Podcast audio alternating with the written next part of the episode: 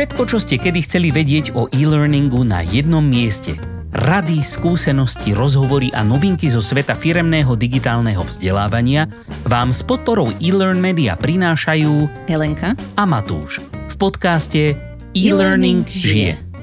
Chlieb náš každodenný, tým myslím samozrejme nás dvoch s Helenkou, je digitálne vzdelávanie. Už si sa bála určite, že sa začína modliť, že? Nebála, akože kľudne. Keď ti to spraví dobre. A to hlavne vzdelávanie asynchrónne. Ostatne asi ste to tak nejak odtušili z nášho, nášho podcastu, že? No, ale aj taký e-learning dokáže veľmi dobre vtiahnuť študenta napríklad svojou interaktivitou a dokonca niekedy aj až hravosťou. A to vlastne znamená, že študent s takýmto vzdelávaním v podstate komunikuje. Ako keby komunikoval so svojím nejakým učiteľom. A čo ale, keď potrebujeme z povahy veci použiť nejaký jednosmerný formát vzdelávania. Teda, že informácie prúdia v podstate len jedným smerom z našej hlavy do hlavy toho študenta. A to môže byť napríklad video, alebo podcast, alebo aj prezentácia, alebo dokument, hocičo. A takýto spôsob vzdelávania určite má svoje benefity, hej? napríklad tak, že je strašne ľahko škálovateľný. A, ale samozrejme má aj svoje úskalia. A práve na tieto úskalia, alebo výzvy, ako som si to tu ja nazval, si dnes posvietime.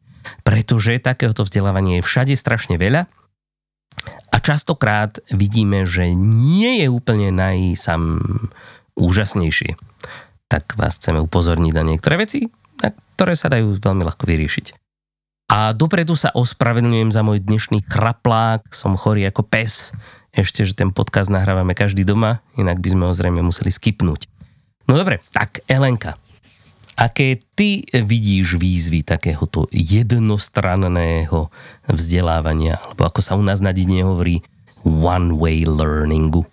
Za mňa taká najhlavnejšia vec, a teda ja to poviem ako keby z primárne mojej pozície, že keď sa snažím tvoriť to vzdelávanie, tak jedna z tých víziev je, že si musíme poriadne vyšpecifikovať cieľovú skupinu. Ako ono je to v podstate súčasť akéhokoľvek vzdelávania, akejkoľvek tvorby vzdelávania, ale špecificky pri tomto jednosmernom nemáme možnosť e, to, čo hovoríme alebo to, čo prezentujeme, ďalej korigovať. Ako dalo by sa síce trocha povedať, hej, že jednosmerné vzdelávanie je aj v škole, hej, keď ten učiteľ rozpráva, ale nie je to úplne tak, lebo aj ten učiteľ vidí, ako reagujú žiaci, vidí, či sa niekto tvári, že tomu nerozumie a prípadne môže tam nastať nejaká interakcia, ale keď ja neviem... Často vynútená. No, Áno, často je tá interakcia vynútená, no ale každopádne je nejaká. To znamená, že v prípade takého jednosmerného vzdelávania, že niekomu len niečo povieme a ešte to väčšinou aj asynchrónne, tak nemáme možnosť nejak dokorigovať to, čo hovoríme a prispôsobiť napríklad ten svoj jazyk alebo zložitosť toho, čo hovoríme. Čiže vtedy je naozaj dôležité, aby sme vedeli, kto je naša cieľová skupina, ako ďaleko sú v danej téme a možno nejaké ich základné predpoklady a možno aj preferencie. Takže toto je podľa mňa jedna z takých prvých víziev, na ktoré človek narazí pri takomto jednosmernom vzdelávaní. No a čo máš ty? Uh-huh.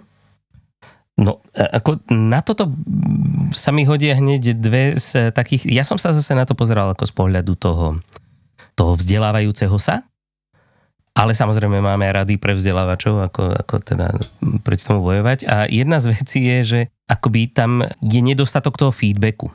Alebo častokrát skôr úplne žiadny feedback. A toto môže byť problematické predovšetkým napríklad pri štúdiu nejakých komplikovaných tém, alebo pre ľudí, ktorí štúdiu k štúdiu predsa len nejaké to usmernenie potrebujú. Niekto je rád trošku tak ako vodený za ruku. No a my samozrejme všetci vieme, že feedback je ukrutne dôležitý vo vzdelávaní, aby študenti vedeli, že sa hýbu správnym smerom, že správne premýšľajú, správne aplikujú to naučené a prípadne, aby zistili, kde robia nejaké chyby a kde sa majú zlepšiť. A toto je niečo, čo na prvý pohľad to vyzerá ako neriešiteľná situácia, hej, však ako feedback je buď tak, že sa bavím s nejakým vyučujúcim, alebo že ja neviem, riešim nejakú, nejakú interakciu v kurze a tá mi dáva feedback. Ale dá sa to urobiť aj v takomto jednosmernom a veľmi jednoducho. Ja ti to teraz predvediem. Chceš? No, daj, ale teda ešte by som povedala, že aj keď sme sa na začiatku o tom bavili, že čo je jednosmerné vzdelávanie, tak sme si vlastne povedali, že uh, taký e-learning interaktívny, kde máte otázku a tak, do toho moc nepatrí, čiže toto sú tie iné formy. No práve, práve to som vravel, že tam, tam akoby máš ten feedback v rámci toho nejakého testu uh-huh. alebo, alebo iné aktivity, hry, hoci čoho. No ale aj, aj napríklad v podcaste sa to dá. Aha, ako, hm? pre teba to tu bude asi jednoduchá otázka, ale predsa len. Alebo dám, dám zatiaľ otázku, dám do pléna a ty potom asi zatiaľ, zatiaľ nehovor. Že schválne typnite si, koľko mesiacov má Jupiter. Chvíľku počkám. A nebojte sa, samozrejme, ne, nemusíte strieľať úplne od boku. Dám vám rovno aj tri možnosti. Má 4 mesiace, 95 mesiacov alebo 146 mesiacov. Hmm. Možno takú malú pomocku, že 4 mesiace určite má, ne? Minimálne. Pretože tie videl už Galileo Galilei aj pred kokos 400 rokmi a môžete ich vidieť aj vy, dokonca úplne malilinka tým ďalekohľadom, alebo teda malý, asi nie divadelným kukátkom, ale proste takým normálnym ďalekohľadom. Ale je to všetko? A čo, čo také číslo 146? To je skutočné číslo mesiacov, ovšem toľko to ich má, verte, neverte, Saturn, teda capo di tutti capi, aspoň teda čo sa počtu mesiacov týka. Jupiter má v skutočnosti LNK No asi tých 96, či koľko si to povedal? 5. 5. 95. Podobné číslo. Aspoň o toľkých vieme teraz v októbri 2023 podľa JPL, čo je výskumný ústav NASA v Pasadene v Kalifornii. A toľkoto mesiacov je totiž uvedených na ich zozname Planetary Satellite Discovery Circumstances, ktorý vám samozrejme linkneme. Takže vidíte, ide to a rovno to mám aj ozdrojované a nie je žiadny problém, hej? A toto je samozrejme ako jeden z mnohých príkladov, ale v zásade akoby takýmto štýlom sa dá aj do tej jednostrannej komunikácie zakomponovať nejaká forma feedbacku. A ďalším riešením by mohlo byť napríklad umožniť ľuďom sa pýtať hoci aj po takomto vzdelávaní. Áno, nie je to rovnaké ako taký ten okamžitý feedback, ale je to stále lepšie ako nič. Ľudia by totiž to vždy mali mať možnosť sa opýtať na veci, ktorými si nie sú úplne istí. A hlavne by mali vedieť, koho sa môžu opýtať. Toto je veľmi častá chyba, ktorú vydávam, že aj keď existujú proste nejaké, že ja neviem, call to action na konci alebo niečo, tak oni nevedia, za kým majú ísť. Hej? Takže mal by byť dezignovaný nejaký človek alebo nejaké oddelenie alebo nejaký tím, ktorý, na ktorý tam bude kontakt, koho sa môžu opýtať, keby im niečo bolo nejasné. No ale ešte som chcel povedať, čo sa tejto cieľovej skupiny týka, tak tam sa mi rovno hodí, tak s dovolením ťa takto preskočím, že dám rovno dva moje body. No, že dobre. akoby jedna z tých víziev alebo z tých problémov je nedostatok eh, nejakej motivácie a pozornosti tých ľudí. Je to predsa len trošku iné študovať sám doma, ako keď nad vami stojí proste učiteľ s rákoskou alebo s pravítkom, hej, urob hruštičku, chráps po prstoch. no, ale nie, tak som to chcel. Samozrejme, ľudí môžete vtiahnuť rôzne do, do toho, keď vám ide len čistou motiváciu alebo pozornosť.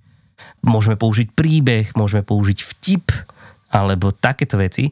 A to sú samozrejme nejaké formálne pomocky, ale hlavným zdrojom motivácie predovšetkým je, a aj by mala byť, alebo takto by sme sa na to my vzdelávači mali pozerať, relevantnosť nášho vzdelávacieho obsahu. Pretože ak je tento obsah pre daného študenta relevantný a skutočne ho niekam posunie alebo mu pomôže vyriešiť nejaký problém, tak e, potom sa vôbec, ale vôbec nemusíme trápiť nejakým pútavým príbehom a ani nemusíme disponovať, ja neviem, ostrovtipom Louisho C.K. či Davea Chappella. Ale na druhú stranu, obsah samotný bez formy je len ako, ja neviem, fantastická kávička rozliata po podlahe. Takže netreba na to zase tak úplne kakať na tú formu, ale najprv musíme mať tú fantastickú kávičku a až potom jej môžeme vymýšľať nejakú adekvátnu šáločku. Nemalo by to byť úplne naopak, pretože keby sme mali aj ten najkrajší hrnček na svete, ktorý, ja neviem, získal Red Dot Design Award a, a, a nalejeme do neho ja neviem, Tesco Nesku, pri všetkej úcte k Tesku, dieru do sveta tým veru neurobíme, maximálne tak dieru do našej povesti. Takže obsah, ktorý je relevantný pre tú cieľovú skupinu. Hej? Mm-hmm. A máme motivovaných ľudí. OK, tak ako ono to tiež trocha súvisí s tými výzvami, ktoré mám aj ja napísané a jedna z nich bola, súvisela s tým, že teda tá možnosť overovať si vedomosti alebo teda testovať niekoho je obmedzená a tým pádom sa musíš spolahnúť na toho človeka, že on sám si to buď zavedie do praxe, lebo nie je to len o tom, že my mu vieme dať tie odpovede, ako si povedal, ale môžeme mu dať aj nejaké návody, aby si to vyskúšal sám, ale ako nemáme tam žiaden dosah a to potom súvisí s tou motiváciou, čo spomínaš. No a potom mám takú ako keby ďalšiu výzvu, že v podstate treba byť ako keby pripravený na možné reakcie jednotlivých ľudí. A čo tým myslím je, že ak vyrábame nejaký obsah, tak teraz je dobré sa zamyslieť nad tým, čomu e, z tohto nemusí rozumieť ten daný študent, hej, alebo ako by mohol zareagovať na, neviem, nejaký príklad, ktorý sme dali. A možno to nejakým spôsobom v podstate vysvetliť ako keby všetky tieto zádrhele, alebo dať aspoň možnosti na vysvetlenie. Nie, že si to každý musí pozrieť, ale možno tam dať viac doplnkových informácií, aby rôzni ľudia, ktorí majú rôzne medzery vo vedomostiach alebo aj rôzne skúsenosti, tak si mohli vytvoriť nakoniec komplexný obraz. To znamená, že ako pre nás je tá tvorba potom trocha zložitejšia, ale na druhej strane ten výsledok môže byť pre toho študenta trocha lepší vo výsledku. Hej, a mňa ešte napadlo k tomu, čo si hovorila, že si to tí ľudia nemajú ako vyskúšať tak e, okrem toho, že im dáme samozrejme možnosť sa, sa na to nejak, nejak dopýtať, alebo tak, tak e, môžeme im dať, a už to trošku, už som to e, spomenul, proste ten call to action im dať nakoniec. Alebo nejaký, a to nemusí byť len, že, že choďte a urobte toto, ale môže to byť aj nejaký jednoduchý návod, ako niečo urobiť, hej, povedzme, mm. v pár krokoch, proste, ktoré si jednoducho môžu poznačiť a rovno si to ísť vyskúšať. Nemusí nad nimi niekto stáť, môžu to sami skúšať a potom sa tak vrátiť k tomu vzdelávaniu, ak im niečo nevyšlo, tak si to, ja neviem, pustiť, pozrieť ešte raz a zistiť, kde možno urobili chybu. Ostatne takto to robíme aj my doma, keď robíme s deťmi chemické pokusy, ktoré sa učíme na YouTube. Aj, ako ono v podstate mnoho ako rozprávame sa o odovzdávaní vedomosti, lebo pri tom jednosmernom učení ako človek až tak veľmi neodovzdá nejakú zručnosť, ale je to vlastne základ pre získanie nejakej zručnosti, ale tá, to získanie tej zručnosti je iba a iba na tom človeku, ktorý je na tom druhom konci. Áno, samozrejme, keď, keď sa bavíme o takomto jednostrannom vzdelávaní, tak to nie je to jediné vzdelávanie, ktoré máte v arzenáli, dúfam. Hej, je to len nejaká súčasť takého celkového toho blendu. A ja nerád používam zrovna slovné spojenie blended learning, lebo je to tak trošku buzzword. Každý pod tým vníma niečo iné, ale ako tak, jak sa prirodzene učíme z rôznych zdrojov, z rôznych foriem v našom bežnom živote, tak takto by to malo fungovať aj vo firmách, že nie, že všetko sú len proste, ja neviem, prezentácie s testami v LMS-ku ako sme to vydávali na začiatku éry digitálneho vzdelávania. Takže proste rôzne formy v rôznych oblastiach. Najprv sa niečo naučia takýmto jednosmerným spôsobom, potom si trošku niečo vyskúšajú e, sami, potom sa idú učiť zase niečo, niečo bližšie na nejaké školenie prezenčné, kde si to môžu rovno vyskúšať v rámci nejakej aktivity tam a potom nakoniec s nimi niekto spolupracuje priamo na pracovisku a dopiluje to úplne do, do podrobna. Ja som presvedčená, že v dnešnej dobe naozaj majú ľudia už e, veľkú variáciu rôznych druhov vzdelávania. Ja som tiež presvedčený, ale...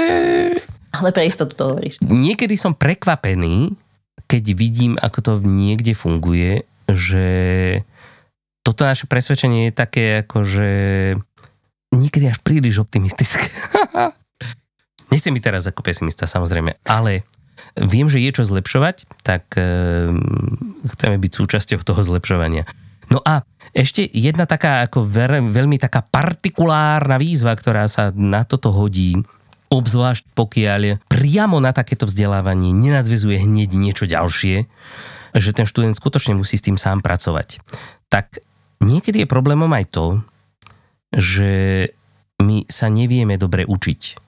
Obzvlášť online. Ostatne toto je téma Braňa Frka, ktorého by som týmto nerád obchádzal a ak chcete sa o tomto dozvedieť viac, určite absolvujte jeho kurz ako sa lepšie učiť online, myslím, alebo ako sa to volá, e, na SEDU a tam zistíte, že to nie je len tak si to prečítať a ísť, ale že to vyžaduje trošku viac disciplíny. A keď už spomínam toho brania, tak e, vám do popisku tejto epizódy postneme aj veľmi dobrú pomôcku, ktorú má vo svojej prezentácii na stránkach Národného svetového centra, kde je okrem iného aj šablóna na ciele vzdelávania. A keby ste nejakú takúto podobnú šablónku poskytli svojim študentom pred takýmto druhom vzdelávania jednosmerného, tak e, tam podľa tej šablóny si jednoducho zapíšu alebo premyslia svoje vzdelávacie ciele. Čo sa chcú naučiť? Prečo sa tu chcú naučiť? Čo s tým chcú robiť? Na akej úrovni? A, a, a potom, aby si aj zhodnotili, že kde sú teraz a kde by chceli byť po tom vzdelávaní. A určite už len to, že si to zapíšu, nemusia sa do bodky toho držať, tak už to psychologicky podmiení ten ich prístup k tomu vzdelávaniu, že bude oveľa taký, taký jasnejší. Proste budú mať jasné ciele, budú vedieť, kam chcú ísť, čo toho očakávajú, čo sa chcú z toho naučiť. A, a samozrejme počas toho je dobre si robiť poznámky, na to existuje r- veľa rôznych druhov, ako si môžeme robiť poznámky, tomu sa niekedy môžeme venovať, lebo to je veľmi zaujímavá téma. Ale každopádne nemalo by to byť úplne pasívne učenie. Hej? Práve táto aktivita aj pred, aj počas a samozrejme po tom vzdelávaní je to, čo z toho učenia robí niečo funkčné, niečo hodnotné. No dobre, ale vráťme sa teda k tomu, že no, máme iba jednu možnosť hovoriť niečo na ľudí a dúfať, že niečo vykonajú potom, že snáď my sme vykonali nejakú prácu predtým. A čo máš ešte nejakú ďalšiu výzvu tohto jednosmerného vzdelávania? No ak takto jednostranne hovoríš na ľudí a dúfa, že niečo vykonajú, tak im sliv prachy. Môžeš si vystať, že sa vykonajú. Pokiaľ to budú teda adekvátne peniaze. Ale nie, nemám, nemám už nič konkrétne. Povedal som všetko, čo som vedel. Dovi. OK, tak ja ešte nie. Hej, dobre. Ja som ešte, ešte mám dve veci. A jedna z tých vecí je, že to vzdelávanie by malo byť intuitívne, že či už je to e-learning, alebo či je to ako dobre video a podcast sú asi v celku intuitívne, že si to pustíte, ale ak by to bol aj nejaký e-learning, že niekde treba klikať, ale nedávam vám to odpovede, aby tam nebola komunikácia, ale skôr že je to nejaká technická záležitosť, tak je fajn, keď je to intuitívne, lebo keď ľudia nevedia, ako sa tam majú pohybovať a ako sa dostanú k daným vedomostiam, tak až sme skončili na začiatku. Hej, veru. A, Hej, veru. A potom tá posledná vec je, že tiež si treba rozmyslieť, ktorá forma vzdelávania je tá správna. A áno, mohli by sme to rozšíriť na akékoľvek vzdelávanie, nielen toto jednosmerné, ale pri tomto jednosmernom naozaj sa možno zamyslieť nad tým, akým spôsobom tie vedomosti odovzdáme na základe toho, aký je ten vyučovaný materiál. Ako napríklad, keď si ty hovoril, že teda si pozeráte na YouTube chemické procesy, alebo teda pokusy, a, a asi tam mhm. nastávajú aj nejaké procesy, tak uh, asi toto vizuálne médium je lepší spôsob, ako keby si to len počúval v podcaste. Veru. Tak um, a to, to je hej, teda to jedna vec. Môžeme a druhá... sa baviť o vzdelávacích štýloch. Hej. A druhá vec je aj, lebo, ale hovorím to hlavne kvôli tomu, že často sa stáva, že človek má nejaký obľúbený nástroj, má nejakú obľúbenú formu a vlastne všetko potom sa snaží robiť touto formou. Je, že dobre sa nad tým zamyslieť, čo je to najlepšie pre tých ľudí, ak mám takú obmedzenú možnosť, že s nimi komunikovať. Teda nemôžem, aby som im potom pomohla.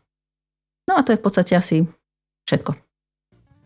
Dobre, takže v zásade vzdelávanie v akomkoľvek formáte, aj v takomto jednostrannom, môže veľmi dobre fungovať. Ale treba sa na tým trošičku lepšie zamyslieť, než len e, tak, že proste tu máš dokument, prečítaj si.